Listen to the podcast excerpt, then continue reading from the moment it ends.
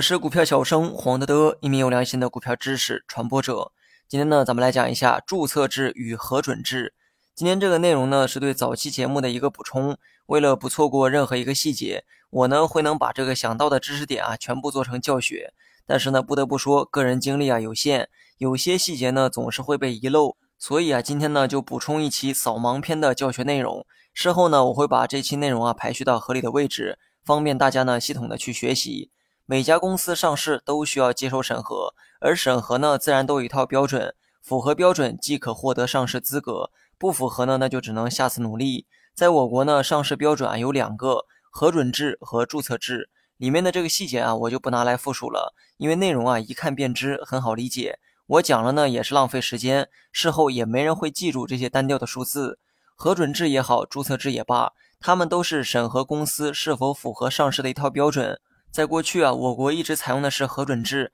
那么近几年呢，才开始向注册制改革。我们呢，先来看一下注册制的这个定义：公司申请上市的时候，必须呢依法将公开的各种资料完全准确的向证券监管机构申报。监管机构的职责是对申报文件的全面性、准确性、真实性和及时性呢做出这个审查，不会对公司的价值啊做出判断。而核准制呢，除了对公司提交的各项文件做出审查之外，还会对公司的价值啊做出判断。那么后面这句话是两种制度的主要区别。你可以把这套流程啊想象成日常的业务办理。我呢就拿这个办理电话卡举个例子，你到营业厅的窗口办理业务啊，都需要携带一些证明材料。窗口的业务员呢只会审核你所递交的材料是否真实有效，但是他绝对不会对你这个人做出评价，也不会干涉你今后如何使用这张电话卡。那么这个就是注册制的特点，满足上市条件就可以去申请。监管机构呢只会审查递交文件的真实性、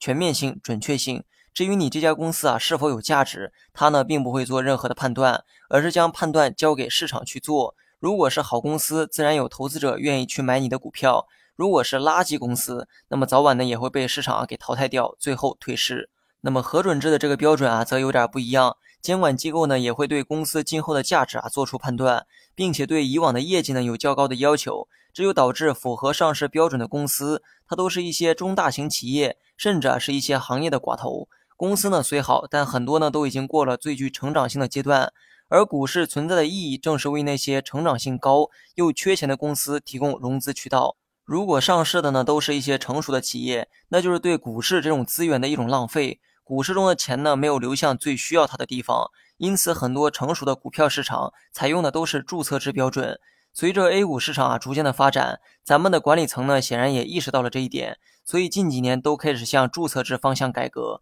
除了上证和深成指外，科创板和创业板上市的公司目前采用的都是注册制的标准，而在不远的将来，全面实行注册制也是大概率事件。好了，本期节目就到这里，详细内容你也可以在节目下方查看文字稿件。